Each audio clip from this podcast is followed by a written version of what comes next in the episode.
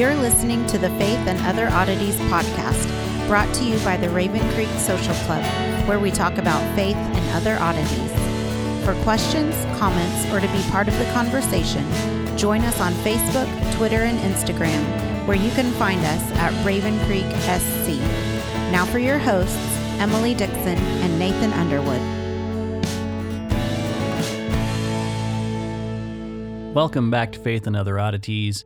Uh, back here with Emily and Nathan. We're still in the book of Judges. We are just covering uh, Abimelech. Abimelech. Yes, that's his name.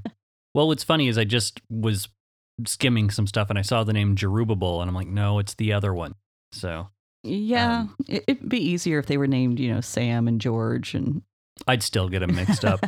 so um, that's that's not an issue. I Actually, I called a teacher by another teacher's name. No, I called another. Yeah, I was call the other day at work. I was talking to a teacher, and I called another teacher the name of the teacher I was talking to, and I've worked with these people for like two years. So We can blame that on genetics though, because I, don't think our mother has ever called one of us by our proper name on the first try yeah, in her entire life. I just so so if if we get some confusion with the names, sorry, we're we're doing the best we can. yeah. so anyway, well, we left uh, Abimelech. hmm Um, actually, we didn't really even leave Abimelech, did we? We left with uh, his brother Well, talking about Ga- yeah, Jotham. yeah Uh, Jotham Mhm. uh, confronting the guys at Shechem. So Yeah, he confronted the leaders of Shechem, and um, then the Bible tells us that God sends this evil spirit, and we talked about how that's not a morally bad spirit; that this is not some kind of um, wicked entity in and of itself, but that its purpose and the reason why it's called an evil spirit is that it's to inflict harm on Abimelech. Mhm, mhm. And so this the spirit comes in and he stirs up the leaders of Shechem against Abimelech. Right. And so now we're going to see how this kind of plays out and what happens between the leaders of Shechem and Abimelech and his troops because he still has some men who are loyal to him, but everything's kind of starting to fall apart at this point. So um we're going to pick up in verse 26 and we, we have this guy his name is gael son of ebed. We we have no idea who he is. He just kind of appears out of nowhere. And his name is kind of interesting because it literally means to loathe um, you know not a real positive name. Yeah, you, you kind of have to wonder what his parents were thinking there. How many kids did they have already? I mean, yeah. Who knows? another mouth to feed. Uh which actually that wasn't an uncommon it, w- it wouldn't surprise me for the time. yeah, Yeah. I, and so um you know we we kind of joke but it was actually realistic. But what makes this name even more interesting is it's a play on words.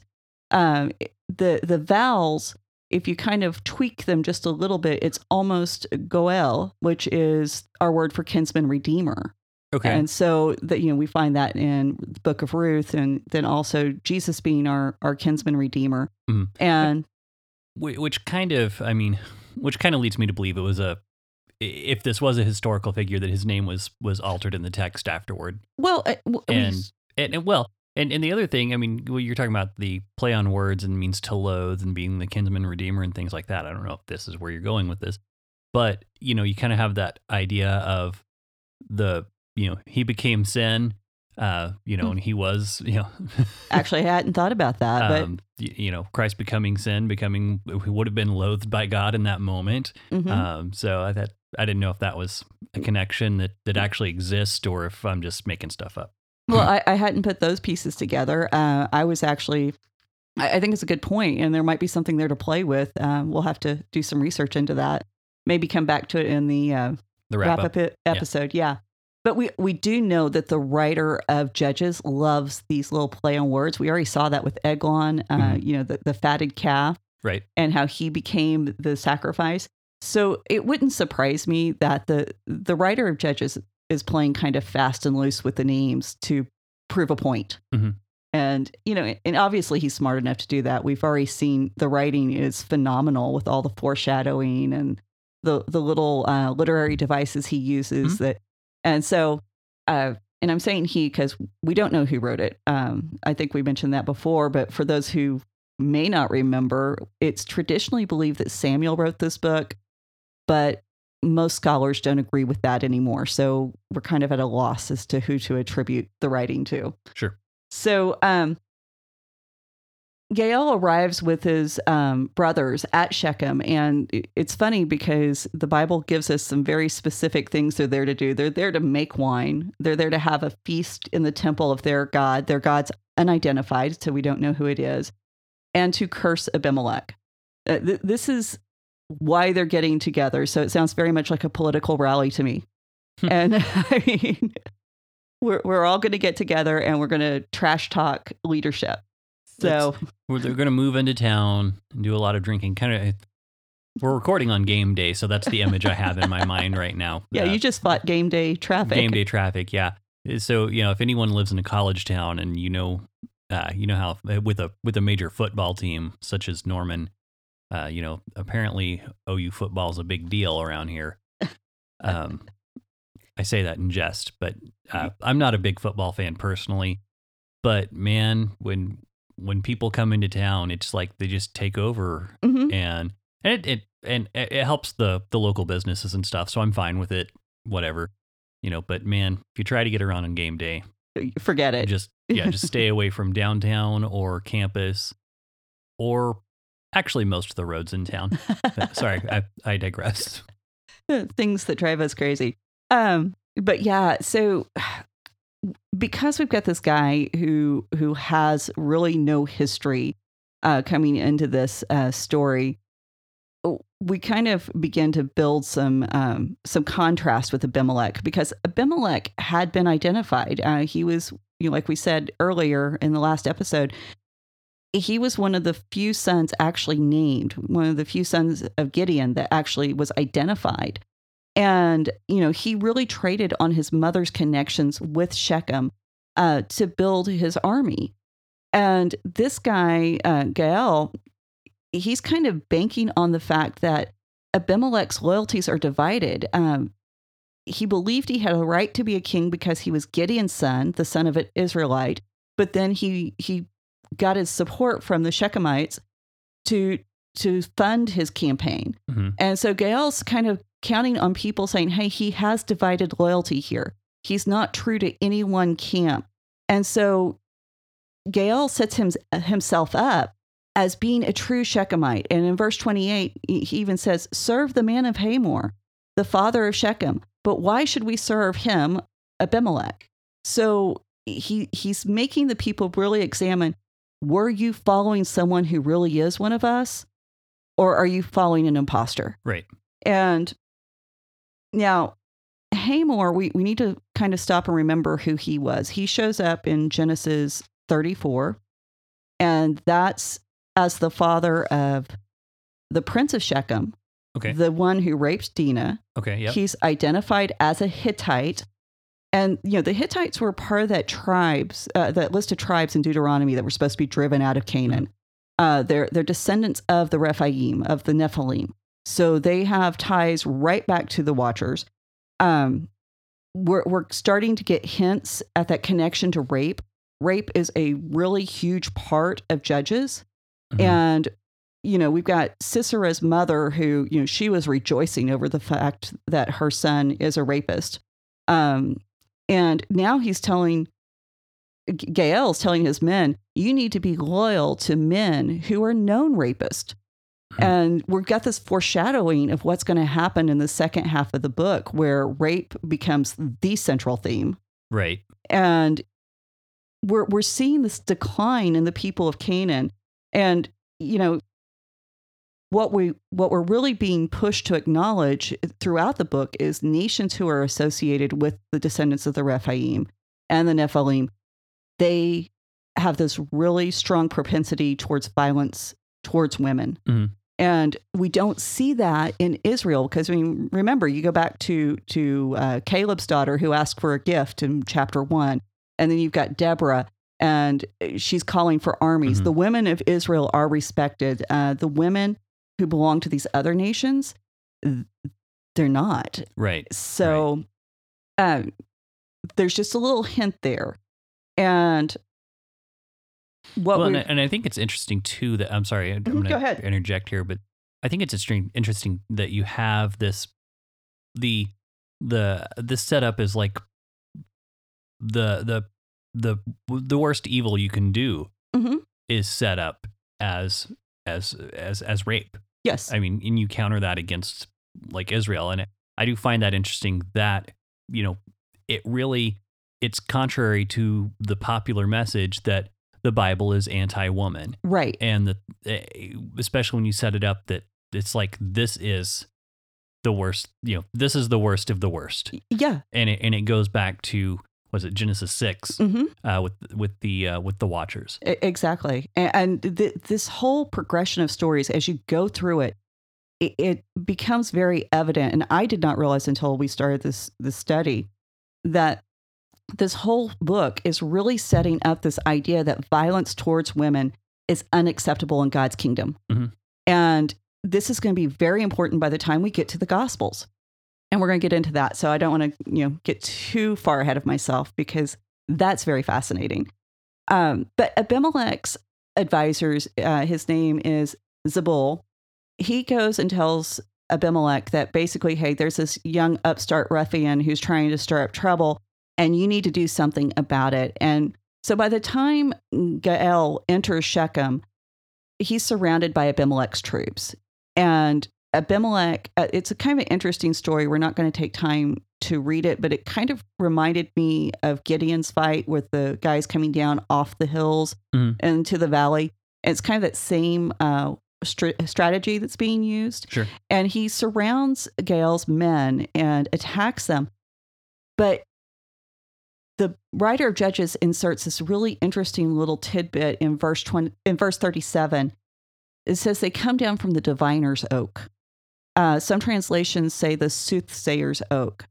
And there's not a lot of commentary or anything known about this particular tree. All we really know about it is that the title lets us know that this is used for occult activity, uh, possibly uh, communing with um, ancestral spirits, uh, that receiving messages from the dead.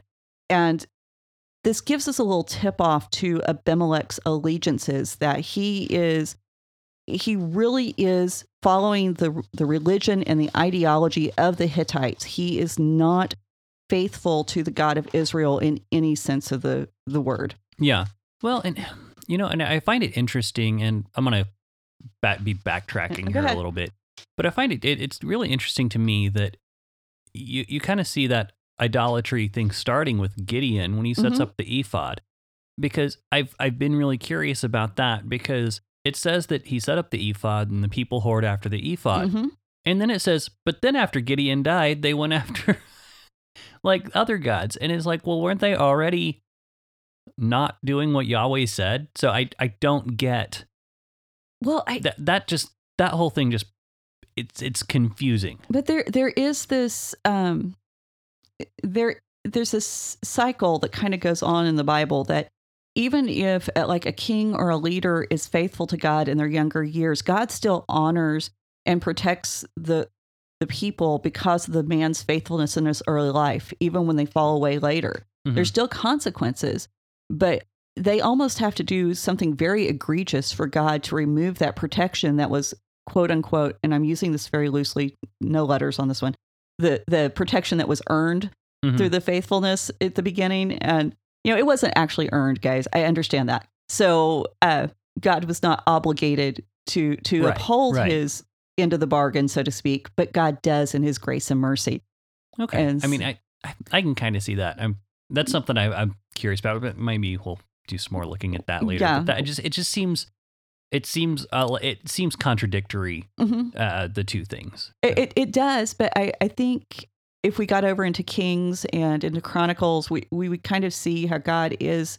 I mean, God's amazing. Well, even um, oh, I'm thinking of a, a of an example, and I can't remember all of it, so I'm going to skip it. But with, when we get there, we'll have to talk more about it because Okay. I think it, it's it's interesting that God is always gracious, and I, I think we need to remember that that He is gracious right up to the point that to allow somebody, whether it's a person or a nation, to continue in sin, it's going to cause more damage than good.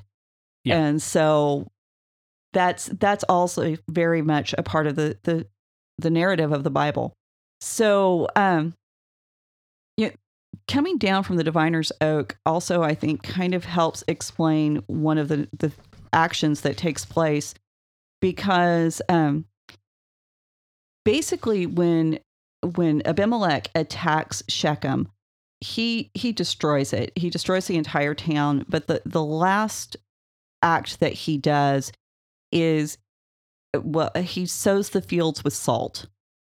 And I think most of us are familiar with that from Mhm. Carthage Yeah. in the Punic Wars. And now, because we know that, and that's kind of a familiar um, story for those of us who like history, we might be tended, uh, you have this tendency to impose what happened there as the reasoning for what's happening here in the scripture.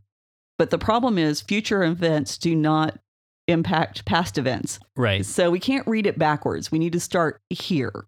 Sure. Okay. Now, a quick little side note most historians now believe that that entire story about Carthage was made up and that it's actually based on judges. Interesting. Yeah. I, I thought I thought that was kind of crazy. Uh, real quick, I wanted to pull this out because Mm-hmm. Okay. you were talking about the different ways they interpret the the diviner's Mhm. oak.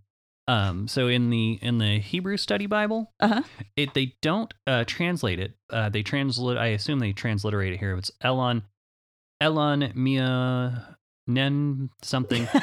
yeah, but here it, it says it translates as the navel of the earth oh, no, that's which interesting. um, is kind of interesting. And it says uh, it's a road named for the sacred terebinth, which was adjacent to it, where necromancers were evidently active.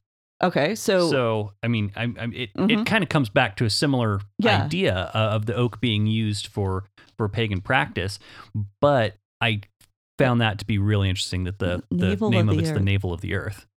huh, that would bear some some further inspection because Yeah. I I haven't studied that part. I, I didn't come across I need to get me the updated version Uh, of this. I guess so because uh, this is it's pretty interesting, and then then I just happened to flip through it while we were on the air, so I Right. mean, I'm not like I- this. I didn't intend to spring that on you. I just was really surprised when I saw it. Yeah. And by the way, for those of y'all who can't see, this is the Jewish Study Bible with commentary. Yeah, second Uh, edition. Yeah. Uh, Oxford Press. It, it's great. Um, yeah, and they're not terribly expensive either. no, no. I think it's under thirty dollars.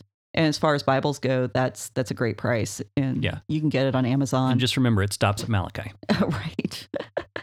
so, um, but you know, I, I think st- tools like that that give us a, a Jewish perspective on a Jewish text come in useful.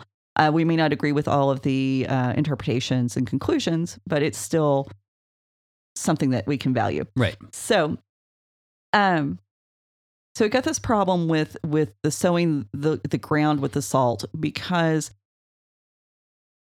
our popular perception this is supposed to make it unfit for cultivation, Mhm. and so the idea that he's destroying the land, but is that correct? I I think one of the things we have to do is we have to go back to rule number one: Scripture interprets Scripture. Sure. So, um, Deuteronomy 29, and this is speaking of the land that God has cursed due to the worshiping of other gods. And I'm just going to read verse 22 and 23. It says, "See the afflictions of that land and the sickness which the Lord has made it has made it sick.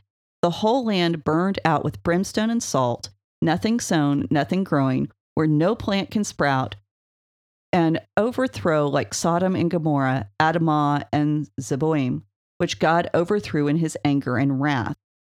And so, verse 26, I'm going to skip down, and went and served, and you're talking about the people, served other gods and worshiped them, gods they had not known and whom God had not allotted them. So we're right back to the divine council worldview, uh, being Mhm. tied in with the cursing of the land, salt being a part of that. Psalms 107, 34, Jeremiah 17, 6, Zephaniah 2, 9 all connect salted land with divine cursing and judgment. So in, in Okay. Judaism, very much the idea that salted land is cursed. Right. Now, there's a problem with this, and I, I'm bringing this up because this is kind of how I work through um, a passage that's difficult. Rule number one: Scripture interpret Scripture. Rule Mhm. number two context, context, context. Sure. Literary, historical, cultural. Now, culturally, Abimelech is not an Israelite, he is a Hittite. And so we need to go back and look at that culture and his history as a Hittite, Mhm. not Jewish culture. So I can say, here's what the Bible says, but if Abimelech is not following that, it doesn't do me any good. Okay. So now what we do have is several Hittite, Akkadian, and Assyrian texts that describe ceremonies where conquered lands are sown with salt and some other yet to be identified substance. Okay. Now, the texts speak of how these wars were fought on behalf of these gods, and the sowing of the earth was a dedication of the land back to these foreign gods. Okay. Okay. So, what I found to be kind of interesting is if you compare and contrast what the Bible has to say and what the Akkadian and Hittite and Assyrian texts have to say, now you're really seeing that this is the war between the gods, and this is Abimelech trying to reclaim Israel for his gods. But it's also God saying, go ahead, do it because you're actually fulfilling my purpose. And Okay. my purpose is that I'm going to be glorified. Right. And I, I, I, get excited when I see that because you see God being brilliant and, and he's strategically, militarily brilliant in ways that I don't think we often think about God acting in our modern culture. Right. Because, you know, we're all about nice, fluffy, fuzzy God. Mhm. so, and so uh, he he is.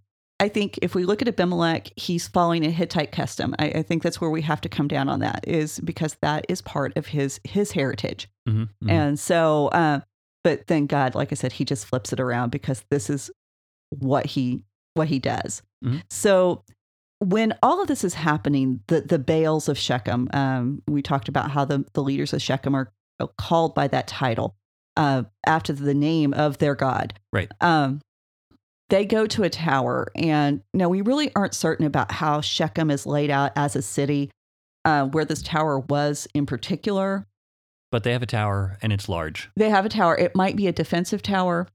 There's a possibility that it was used in worship. hmm And uh, Abimelech commands his men, this is verse 46 to 49. He commands his men to go and get branches out of the woods and bring in, put against the tower and set it on fire. And the, um, the people are actually, they're in the tower, but they're in a place that is often translated as a stronghold. Mhm. This word we really don't have used very much. It's one other time. It's in 1 Samuel 13 6 Yeah. and it's in a list and that list um, includes caves rocks tombs and cisterns so we think that this is kind of referring maybe to like a basement so it was kind of underground hmm and so the people are hiding underground this is an important little um, little fact here that's going to make sense why why it's included Okay. and so the people are hiding and he sets the, the tower on fire. So Jotham's words are happening. You know, fire is supposed to come out of the bramble. Fire is literally coming out of the bramble. And then after he Abimelech burns his tower in Shechem, he goes to Thebes, another city. We don't know why. We don't even we don't know where the city is. We it just he randomly attacks the next town.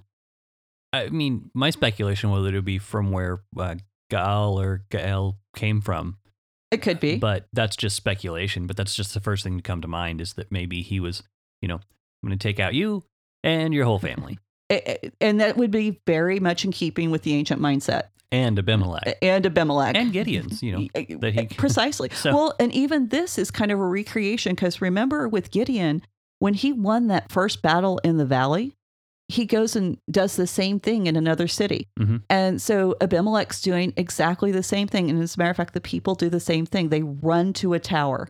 Mhm. And so, but this time, instead of going into that basement area, they go to the roof. And so we we have a reversal again. Yep.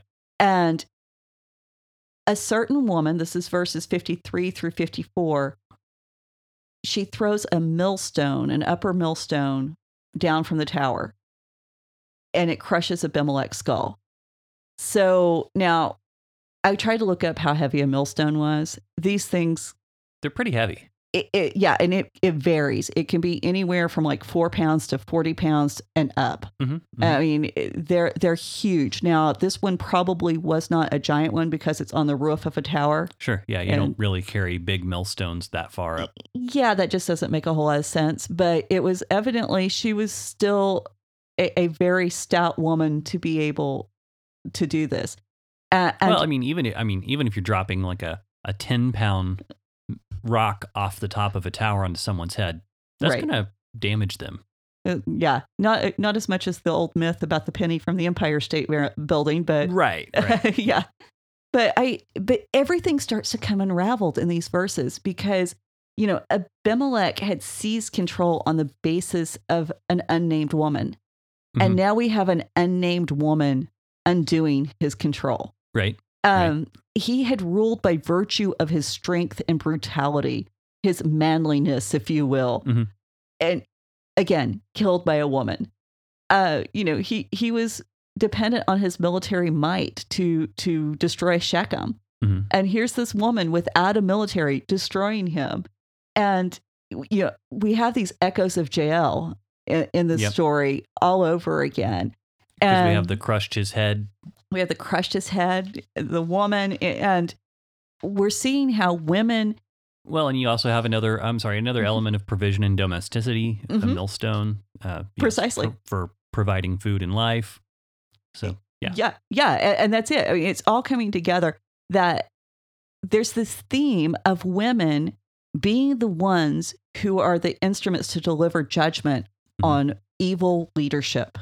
Right, And so we talked a lot about that with Jael, but we're still seeing it continue, which is only fitting in a society where the evil that's being condemned by God is violence against women. hmm hmm So, I, you know, I, I'm actually, the more I study Judges, the more excited I get about what it has to reveal.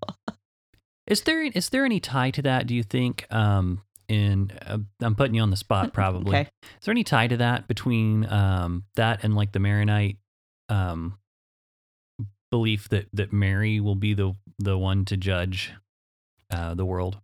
Oh, you're, you're, Now I'm getting out there with you. yeah, yeah. Because now you're talking theology um, and you're talking New Testament theology. right, right. Well, I, I was just curious about that because I mean, I've, I've, and I, and I know very little about that. I've just heard that mentioned in passing that there is a, a branch of, of Catholicism uh, that believes that, that Mary is going to be the one to judge the world um, and bring destruction. I, I could see where it could have roots back to something like this. And, and I don't know how large that branch is, Right. but I was just curious if if these ideas of the the woman crushing heads Mhm. uh, would play into that kind of theology. So I just a, a question and speculation. So I'm not, I'm not saying that there's Well, a solid connection there. I'm just Yeah, and but I mean there is a very much a, a connection with women and crushing heads, as we we talked about previously. We go back to Genesis three.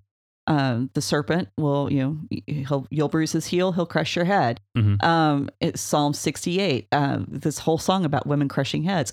Uh, there there is definite connection with that and the idea that women who have been abused since you know Genesis six mhm, and taken advantage of since Genesis three, mhm.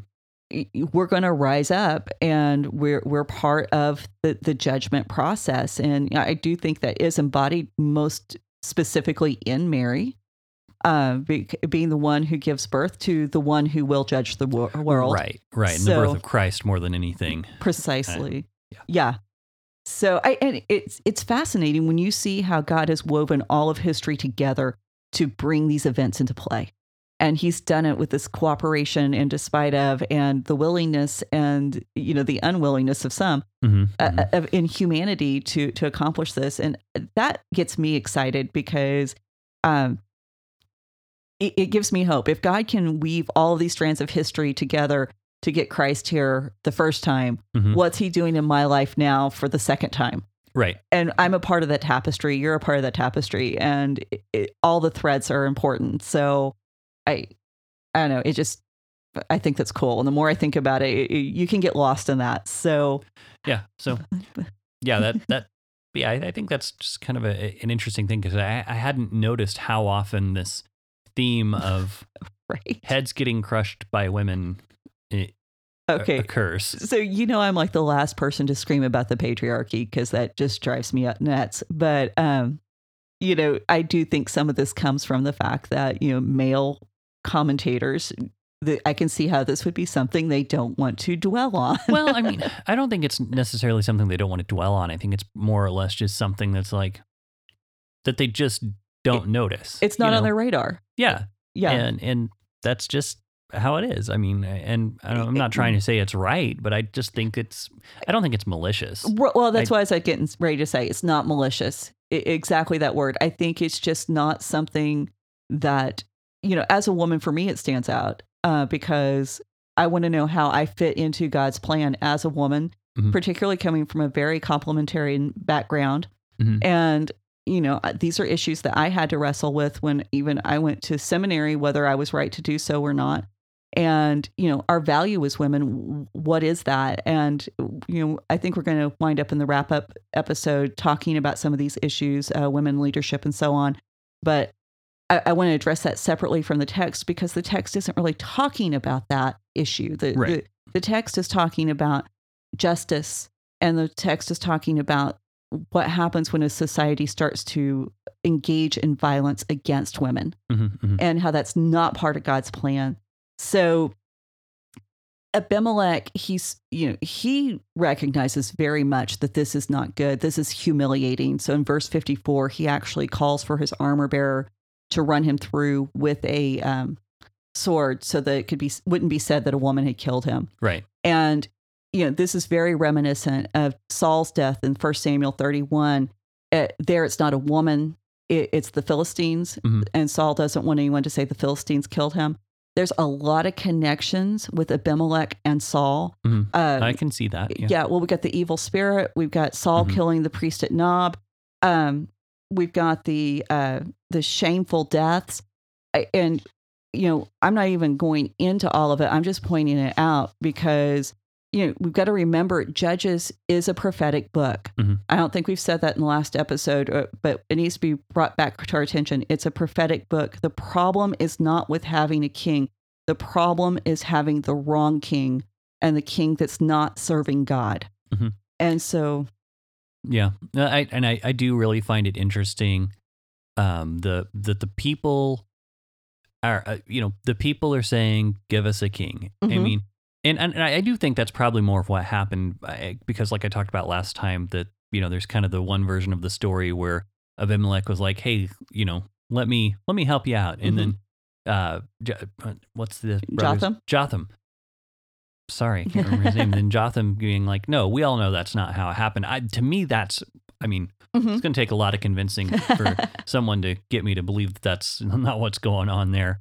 Um, and and if I'm wrong, that's fine. But um, but you know, the the people say, "Hey, come rule over us," and I do think it's funny how so often we hear so many sermons about people saying, you know, one of the biggest problems with people is they want to be God. They want to be in charge of everything. They want to be calling the shots. And I'm like, have you, I, you know, I, I, I, I don't know. And I guess, I don't know, maybe it's just that, that, uh, a lot of people who prepare lessons are like that, uh, maybe they do have that personality that seeks power, but most of the people I know don't want to be in charge of anything. right. I mean, it, it it's, uh, I'm far too lazy. well, I mean, there's there's that, and there's there's like I've got my own stuff to manage. I don't want to be in charge of other folks. I am so I I do wonder about those conversations. Like, have you talked to anyone who's not in leadership about this? You know, Right. I was just curious. Um, so I- that's that's just a kind of I say that in jest. It's just kind of a funny aside that I, I, well, of. I know personally, anytime I've had a quote unquote leadership position, it's because God's kind of just shoved me through that door. Mhm. And, you know, and, and part of that's me going, I don't know if I'm qualified or you know that that imposter sy- syndrome that that likes to creep up on people Right. Right. or um, you know like i said I, there is a lazy part of me and i can barely manage my own stuff uh, why would i want to try to manage somebody else's so Yeah. but anyway back to abimelech uh, so he dies Gotcha, and when yeah. he dies his, his armies scatter Uh, but verse 56 um, is very interesting because it says thus god returned the evil of abimelech which he had committed against his brothers in killing his against his father in killing his 70 brothers. So the writer's very clear that abimelech is he's died not because he was king but because he killed his brothers and he rebelled against his father. Mhm. and that was his primary sin is rebelling against the father now i could not um I, I couldn't talk about this without bringing this into the the mix is now we've got our divine council connections because gideon's already been connected with the canaanite god of el hmm uh, El was the creator god. Uh, Gideon created a sacred space. Mhm. Uh, El had 70 sons. Gideon had 70 sons. So the writers already formed those kind of connections to the original audience. They would have seen it right off the bat. And the thing is, El kind of falls out of favor. Uh, he was one of the original Canaanite gods. And El's son becomes the main god by killing his brothers, specifically chaos and death, Yam Sure. and Mot. Mhm. Um, and Baal displaces El as the primary god. And 70, we come back to that number. It's an important number because it is not only the number of Baal's sons, but it's the number of nations listed Mhm, in mhm. Genesis 11. It's the number of nations allotted in Deuteronomy 32. Mhm. Um, it, and most historians will tell you that the, the divine council of Yahweh is mirrored in the divine council of El. Okay, so for some people, this is a huge problem. It, it shouldn't be.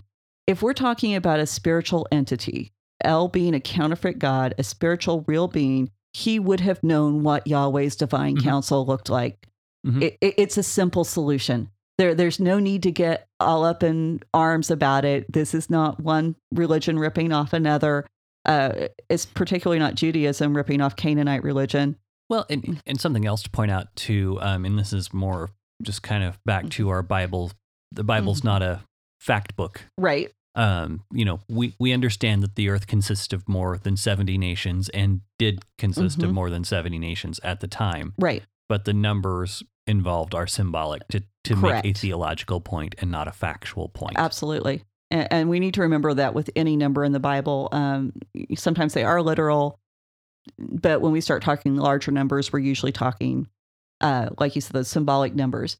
Now, because there is this connection between Gideon and El and Abimelech and Baal, we, we kind of have this threefold um, unfolding of, of the story kind of occurring. Okay, so you can read it just surface level. You can read just what's on the text and you can read the story, kind of go through like we did. And um, where Abimelech's defeat is based solely on his violence against his father and the killing of his siblings. Then you can bring in the Canaanite perspective. So that's the second aspect that's unfolding um, with Baal and El Mhm. and the victories of Baal being based once again on rebellion against the father and the killing of the siblings. And but the the third story is where it gets really interesting. Okay. Okay. So the third story is the one that the enemy could not see coming. The one that blindsided evil all over the earth. Mhm. And it's the story of what happens when the son honors the father and dies so that his siblings can win. Mhm. And that, you know, obviously I'm talking about Jesus there. And so Philippians uh, 2, 2 through, ele- uh, t- yeah, 2 through 11 talks about how, you know, Jesus' death was for our salvation. And it's so that we could be co heirs with, with Christ. Um, so What was it to? 2, 2 through 11. Um, are we going to read that whole thing? Uh, yeah, I just wanted to throw it out there so we can let people go back and read. And it's also again in 1 Corinthians 15, 20 through 28. Okay. So you know, the Bible picks this up and, and reverses what every nation of its time and culture knew to be true. They knew that to ascend to a power, uh, to the most powerful position as God, as the creator, as the ruler of the universe, you had to overthrow your father. And the Bible is the one that offers the contrary, full reversal in, in our stories. Mhm. Well, and it's also kind of interesting because you you have the it reminds me also of of Paul. We're saying you know I think it's Paul wrote you know Christ didn't see uh, uh divinity is something to be grasped Mhm. kind of thing. Yeah, Kind of parallels that idea as well. absolutely. And Whereas you- whereas you have these these greedy characters trying to set themselves up as uh, the the new God in charge, precisely. and, and Jesus says no, that's not how it works. and, and and I think that we need to appreciate you know, if Christianity did not become one of the defining narratives for uh, Western civilization, imagine what our culture would look like. It, it, it's the idea of submission to to your father and, and love and respect for your siblings is so normalized in our day that we find it shocking that Abimelech would go kill his 70 brothers. Mhm. And so I, I think we forget that as, you know, as a, a race, we have progressed so far. Mhm, And part of it's because we have stories that are so graphic and so violent within our, our Bible that say, hey, there's a problem here. Don't act like this. And what what the Bible's really doing, what the writer of Judges is really doing here, he's showing us that the people of Israel at this point have become so Canaanized. They've become just like their Canaanite neighbors Mhm. that they're start, starting to look and act just like them. And the the other connection between all three of these stories is women play a pivotal part. And so, you know, we saw that with Abimelech, the mother and the woman who crushes his skull with the millstone. Baal, his sister or lover or both, um, is the one who saves him from death. Mhm. She's the one who rescues him. And then, of course, we have Mary, who becomes the one that Christ is born, uh, to whom Christ is born. Uh, and we have the women at the tomb. Mhm. And so women become very instrumental in these stories to fulfill these purposes. And, you know, we discuss this a lot for anyone who um, didn't listen to our, our teachings on Deborah. Go back and listen to that because we, we did go into this um, from a little different angle, but I think the two work very well Mhm. to show you what the, the writer of Judges is doing. But overall, basically, this story is a warning. It's it, we're going back to the fact it's a prophetic book, and it's a story. Don't be like the Canaanites. Don't rebel against your father. Don't kill your siblings. Don't treat women badly. This is not appropriate for God's people. And you know, it wasn't just the leadership in, in Canaan that was acting this, specifically in Shechem, Mhm. because nobody rose up. Nobody said this is wrong. There is no prophetic voice until we get to Jotham. And that's, you know, he we see him as someone who's been deeply impacted by this event. And so verse 57 says, And God made all the evil of the men in Shechem return on their heads, and upon them came the curse of Jotham, the son of Jerubbaal. So here it is. Jotham was prophetic. He was operating in that prophetic voice because God made his words come true. Right. And, um, you know, we, we talked about that at the beginning. The writer kind of left us hanging without any specific uh, confirmation that Jotham was being prophetic. And his words came true literally that the fire came out of Abimelech, and it was in the midst of this fire that Abimelech was killed. Mhm. So now, one other little um, connection, which I thought was interesting, unless you had something to add Nope. before we got there. No, okay. Go ahead. So, you know, I, I had to go to Enoch when I got the chance. Yeah. Because Fair enough. Like the book or just the, the book. Okay. No, I didn't go visit him or anything. well that I- would be cool. No, I meant like bib- the biblical reference to him. Uh, yeah. But you're you're talking about first Yeah. Enoch. I did go to First Enoch. Um, and now, one of the ways to use uh, Second Temple Lit is to read it as a commentary on the Bible. Mhm. I, I don't recommend reading it, and I always have to put this ca- caveat out there. Don't read it as inspired. It's not. Right. Uh, it may have, you know, it may have been at one point, but it has not um, enjoyed the privilege and luxury of protection by being canonized. Um, m- some of the stuff out there is just really off the wall, and there's definitely no way that it was ever intended to be a part of the Bible, but it does help us understand how people thought about things. Sure. So, um, this is kind of a long part I'm going to read here. Um, this is Enoch 10, verses 11 through 15. Mhm. And because uh, for those of you who haven't read Enoch, it is divided up in chapter and verse, just like your Bible, so you can find these things. And so it begins And the Lord said to Michael, Go to Shemaziah and his associates and have who have united themselves with women. Now, this is the main angel who um, led the the watchers to take wives from humans. Mhm, mhm. So God's saying, go talk to him and go talk to the angels who joined with him. So they united themselves with women so as to, so as to defile themselves with them all in their un- uncleanness.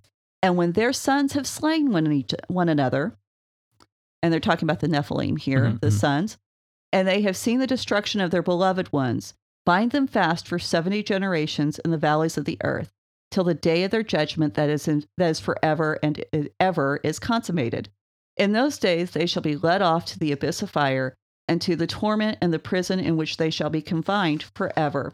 And whosoever shall be condemned and destroyed will from thenceforth be bound together with them to the end of all generations and destroy all the spirits of the reprobate and the children of the watchers because they wronged humankind.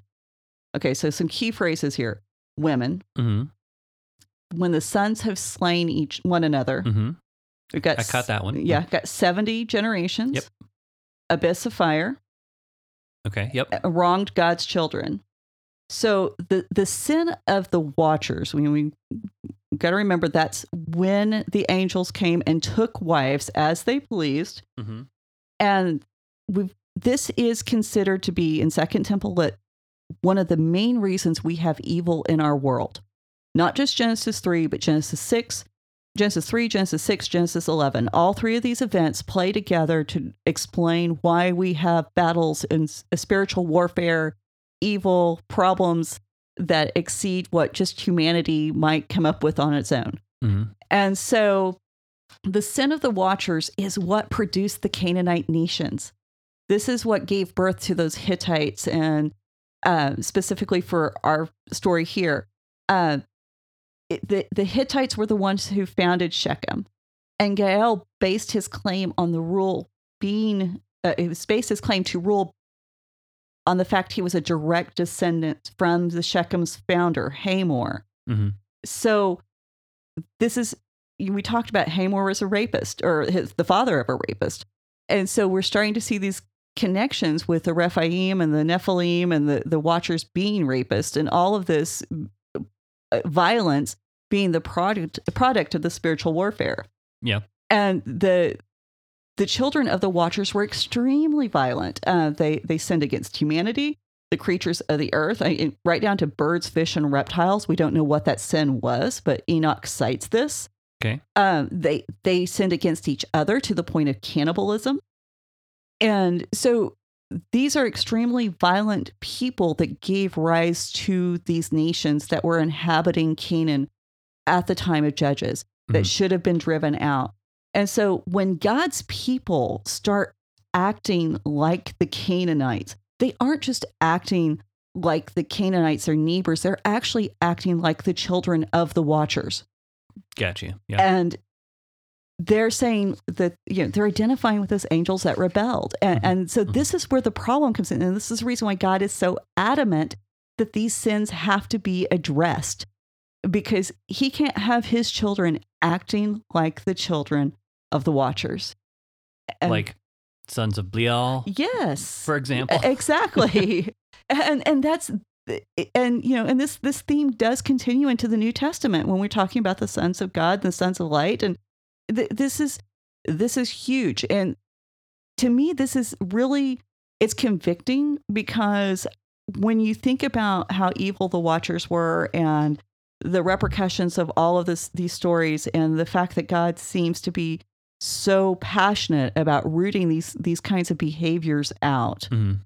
then it really makes me think about for myself who am I representing, and, and not in a churchy cliche way. I mean, it, it's it's deep. Yeah. You know who who do I look like? And Well, it it it it makes sense that we're now part of this. Uh, this, I mean, I I, I don't want to say battle Mhm. necessarily because I do feel like that gets overused. It gets overused, but it, it, it is we we are connected to this narrative now. yeah, It's been going on for for centuries. yeah. a- a- And what's really weird about it is by having this divine council worldview, we're both less important as human beings and way more important as human Mhm, beings mhm. simultaneously. And it, it seems contradictory, but I, I think it's more of a paradox than a Uh, contradiction. Well, I, um, you know, I think a, a, a more clear way to say that might be it.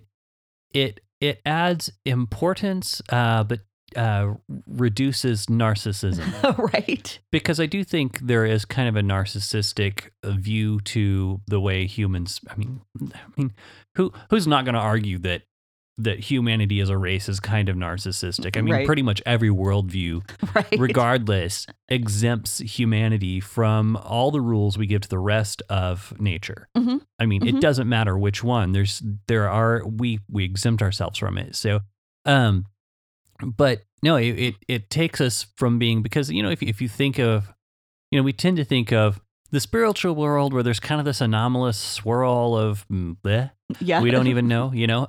Right. and uh but you know, when we read the when we we read the Bible and I, I love uh, uh Tim Mackie was talking about this, you know, we see, we read the Bible and the English translation is in the beginning. hmm And a better translation would be when God began creating the earth hmm as opposed to the beginning is a fixed point in time Right. and the idea of like when God finally got around to making the world, you know, because I mean, we we tend to think of you know, God's just kind of sitting around in eternity past by himself, Playing I mean, Parcheesi. by the three of himself, hanging out, um, uh, doing nothing until oh, I'll make humanity, right. and it that's a really myopic and narcissistic view of Mhm. of things. Right. And so, whenever you do look at the fact that there are other beings in the spiritual realm that have interacted with God before we ever got here, um, you know, it really kind of goes, oh, we're not the only people in the room.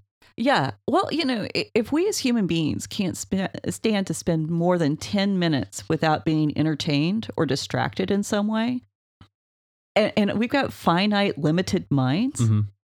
come on. We're talking about an infinite God here who's existed for eternity. You can't tell me he was content sitting around and doing nothing. I mean, well, I mean, and I don't realize the Bible's not a technical manual, but I do.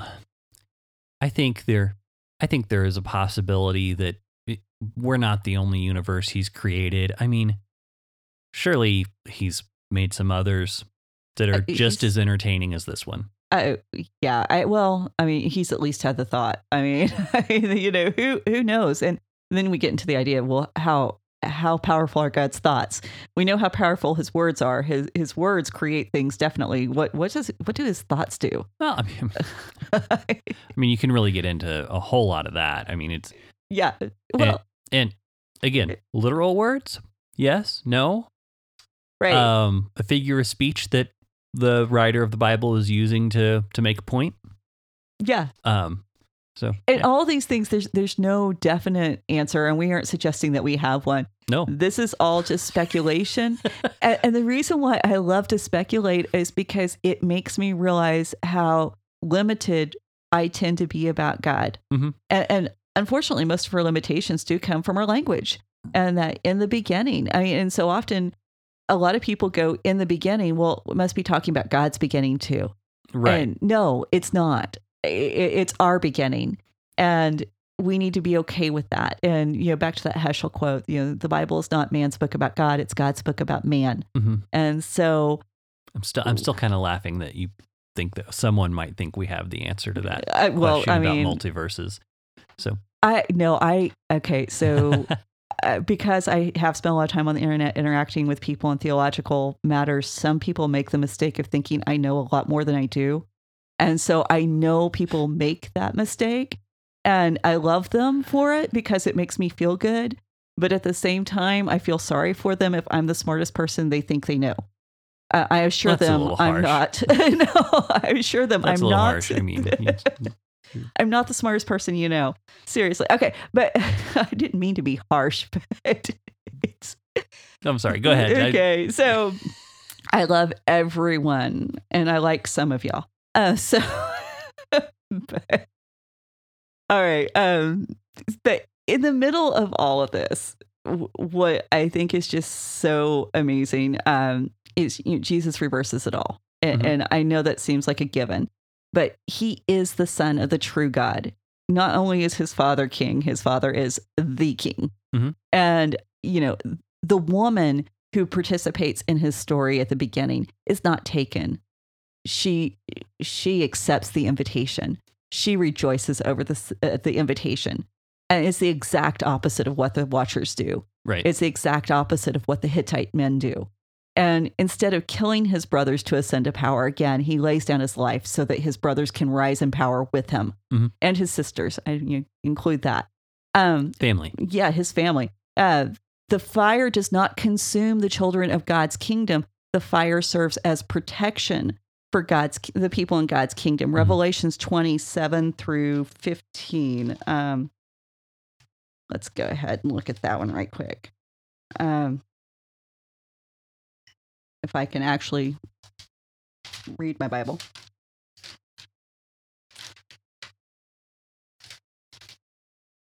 Do you have it there? I do. And when the thousand years are ended, Satan will be released from his prison and will come out to deceive the nations that are the four corners of the earth, Gog and Magog, and gather them for battle. Their number um, is like the sand of the sea, and they beloved, and sorry, the sand of the sea, and they marched up over the broad plain of the earth and surrounded the camp of the saints and the beloved city. But fire came down from heaven and consumed them, and the devil who had deceived them was thrown into the lake of fire and suffer and sulfur where the beast and the false prophets were, and they will be tormented day and night forever and ever.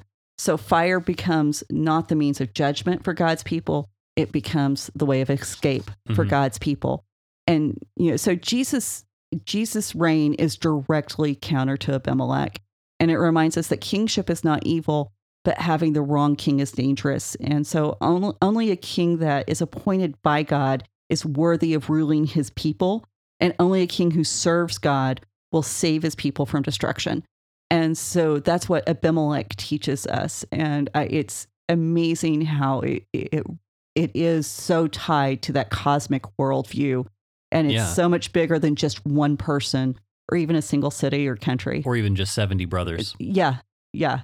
And that 70, you know, the, the 70 in when we put it into a scriptural perspective, that 70 nations, that's all of us. That's the fact that the world uh, that has been invited to participate in God's plan of salvation. hmm It, it's not reserved for a single people alone. It's not just for Israel alone. It's for all of us. And so I, it's it, the story's so much better when you plug all that in. That's wild. So that's what I've got. Unless we, I mean, how much No, time we're, we got? we're right about right on time. Okay, well then So- we can We're, yeah, we- we're like two minutes under an hour, so 58 minutes. So works. that sounds good. Um, well, everyone, thank you so much for joining us. Um, we're glad to, to have you here. We hope you're enjoying our the Judges series. Um, if you want to be part of the conversation, as always, we are still over at Raven Creek SC on all the social media. Uh, that's Twitter, Facebook, Instagram. Um, if you uh, Google Raven Creek Social Club, you can find us, Mhm. or ravencreeksc.com takes you to our website. By all means, visit there, check out some of the other shows. We've got uh, Changed My Mind with Luke T. Harrington, and we also have um, Commentarians with Joe Zaragoza. Great show there. Um, that one actually has a few different hosts, but we give Joe credit for it because it was kind of his brainchild. hmm And um, He just lets us play in his yeah, he, playground. yeah, he just lets us yeah lets us mess with it. So anyway, um, that being said, um, feel free to come back and join us next week and uh, hit us up again. Be part of the conversation if you have questions. Thanks. Bye. Bye. You've been listening to the Faith and Other Oddities podcast, a Raven Creek Social Club production. Don't forget to follow us on Facebook, Twitter, and Instagram. If you like what you've heard, please write us a review on iTunes or consider supporting us on patreon.com slash ravencreeksc. As always, thank you for listening and don't forget to join us next week.